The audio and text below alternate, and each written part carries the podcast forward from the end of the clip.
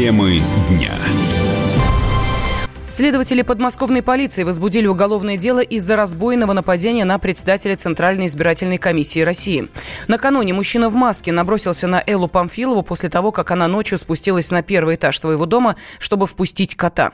Неизвестный несколько раз ударил председателя Центра избиркома электрошокером, но забыл его включить. СМИ сообщили, что Памфилова дала отпор нападавшему. Она метнула в него стул, царапалась и била, вынудив отступить. После инцидента глава ЦИКа позвонила в полицию и своей дочери.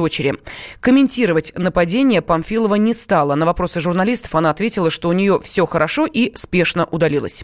Александр, простите, пожалуйста, что вопрос не по теме. Нет, нет, я прошу извинения, нормально. Все хорошо. Нормально. Решу это.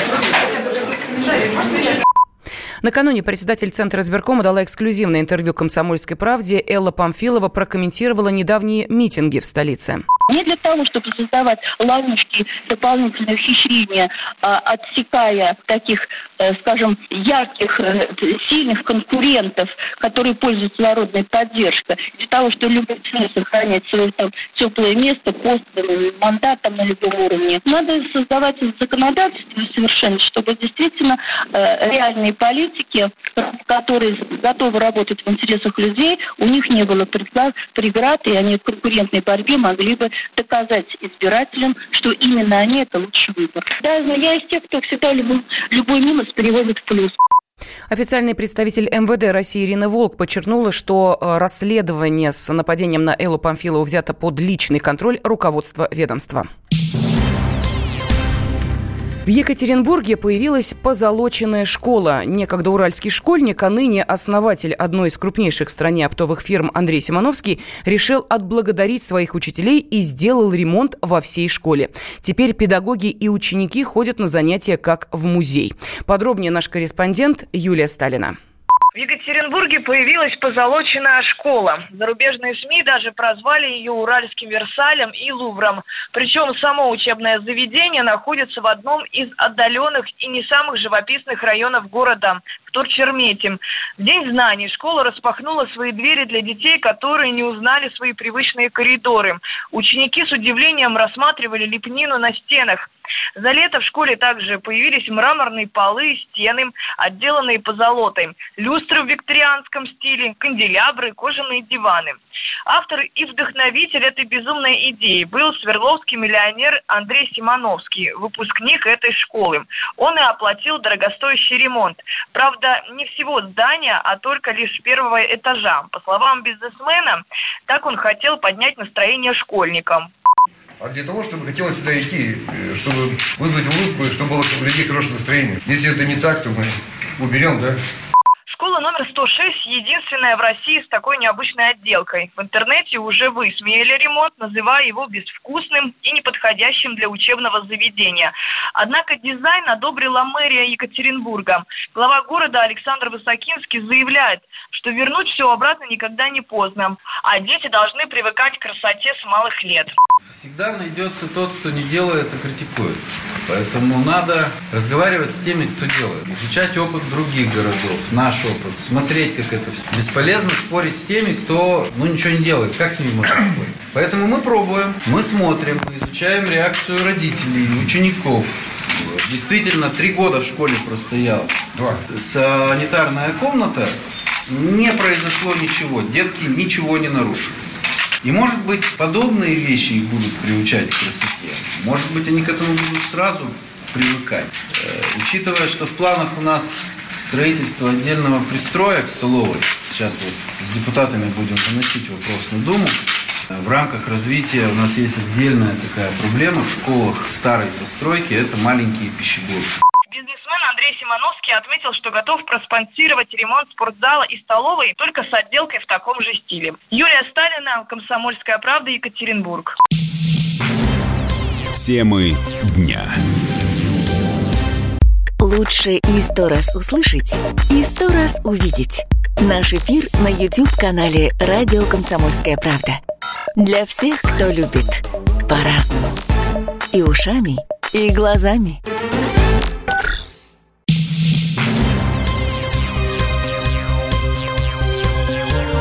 Темы дня.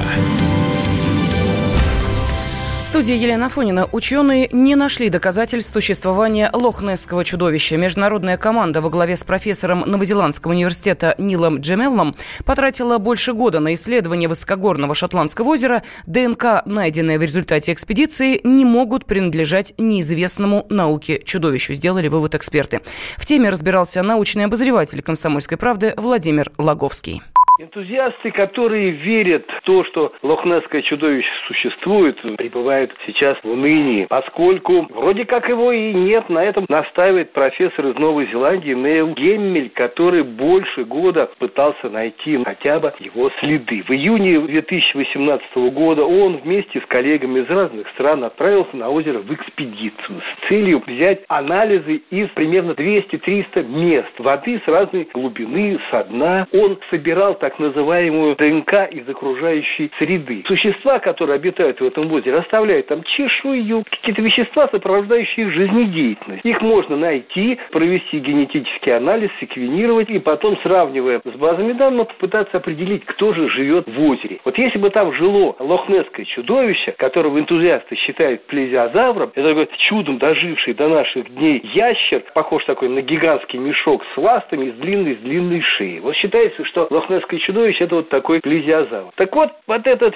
Гемель говорит, не нашел я ничего такого, чтобы указывало на какое-то сверхъестественное существо, вот на плезиозавра, обитающего в этом озере. Не обитает сейчас, не обитало и в прошлом, потому что нет таких следов ДНК, которые можно было идентифицировать как нечто необычное, относящееся к ящеру. Говорит, а что же тогда люди-то видели? И поныне снимок есть, сделанный в 1934 году, такая торчит голова тонкая. Нейл Гемель говорит, что у него осталось одно наиболее вероятное предположение, что люди принимали за лохнесское чудовище гигантского угря, который в тех местах могут достигать двух метров. При каком-то ракурсе их тело можно принять за шею некого такого ящера. Первое письменное упоминание о лохнесском чудовище встречается в рукописи шотландского монаха в VI веке. Уже в новейшее время Несси, существо с массивным туловищем и длинной шеей, стало одним из самых обсуждаемых феноменов в мире. Несмотря на многочисленные свидетельства очевидцев, якобы видевших чудовище, его существование документально не подтверждается. Красноярской тайге нашли пропавшего ребенка. Мальчик ушел из дома в четверг. На его поиски отправились больше 300 волонтеров. С подробностями наш корреспондент Елена Серебровская. Пропавший накануне в Красноярском крае четырехлетний Илья Кобелев жив. Об этом в «Комсомольской правде» рассказали волонтеры. Предварительно известно, что он ушел от дома более чем на 5 километров. ЧП произошло накануне. Отец семьи отправился в лес за грибами, а мать осталась одна с четырьмя детьми. Причем Илья самый старший. Ему, напомню, 4 года. Старшие дети остались играть во дворе, а мать зашла в дом к двум малышам. В это время Илья вышел в огород, откуда в лес и ушел по тропинке. И как только исчезновение ребенка обнаружили, его начали искать. Было задействовано около 300 человек, полиция, местные жители, волонтеры. Ребенку на самом деле угрожала опасность. Ночью температура опускается уже до нулевой отметки, а я был одет достаточно легко. Но сейчас, как нам стало известно, его здоровью уже ничто не угрожает. Елена Серебровская, Комсомольская правда, Красноярск. Темы дня. Новое время диктует новые правила. Ты не позволяешь себе подолгу быть привязанным к одному месту. Ты думаешь об удобстве, скорости и доступности информации. Именно поэтому мы сделали совершенно новую версию мобильного приложения «Радио Комсомольская правда». Современный интерфейс и обширный набор полезных функций. Возможность слушать нас в дороге, как на iOS, так и на Android в режиме онлайн и подкасты. «Комсомольская правда». Всегда рядом. Радио жизни. Радио для тебя.